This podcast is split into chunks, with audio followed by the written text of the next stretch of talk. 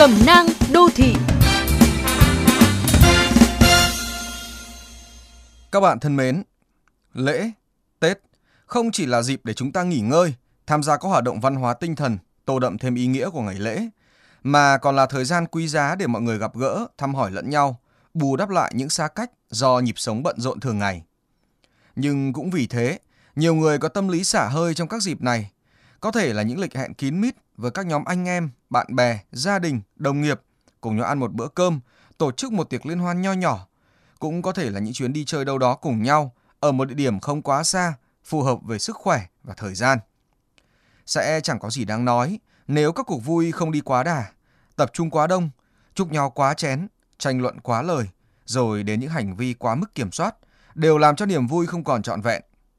Hậu quả là sau ngày nghỉ ấy chẳng thấy khỏe lên mà lại mệt thêm, không thấy nhẹ nhõm mà lại thêm nặng nề, không thấy lạc quan mà rước thêm lo lắng.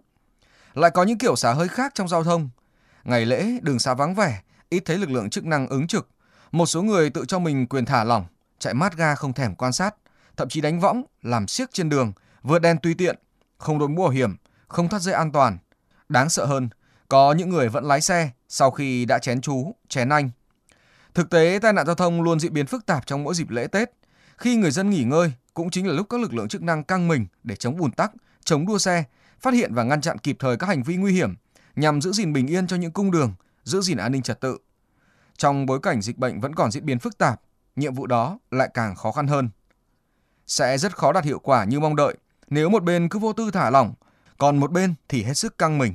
Đại dịch Covid cũng đã tạo ra một trạng thái xã hội không bao giờ còn như cũ, nên nhiều thói quen cũ đã không còn phù hợp.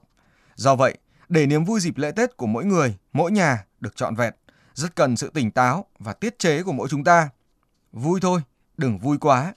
Thư giãn chút thôi, nhưng trong sự kiểm soát để mọi thứ đừng đi quá xa.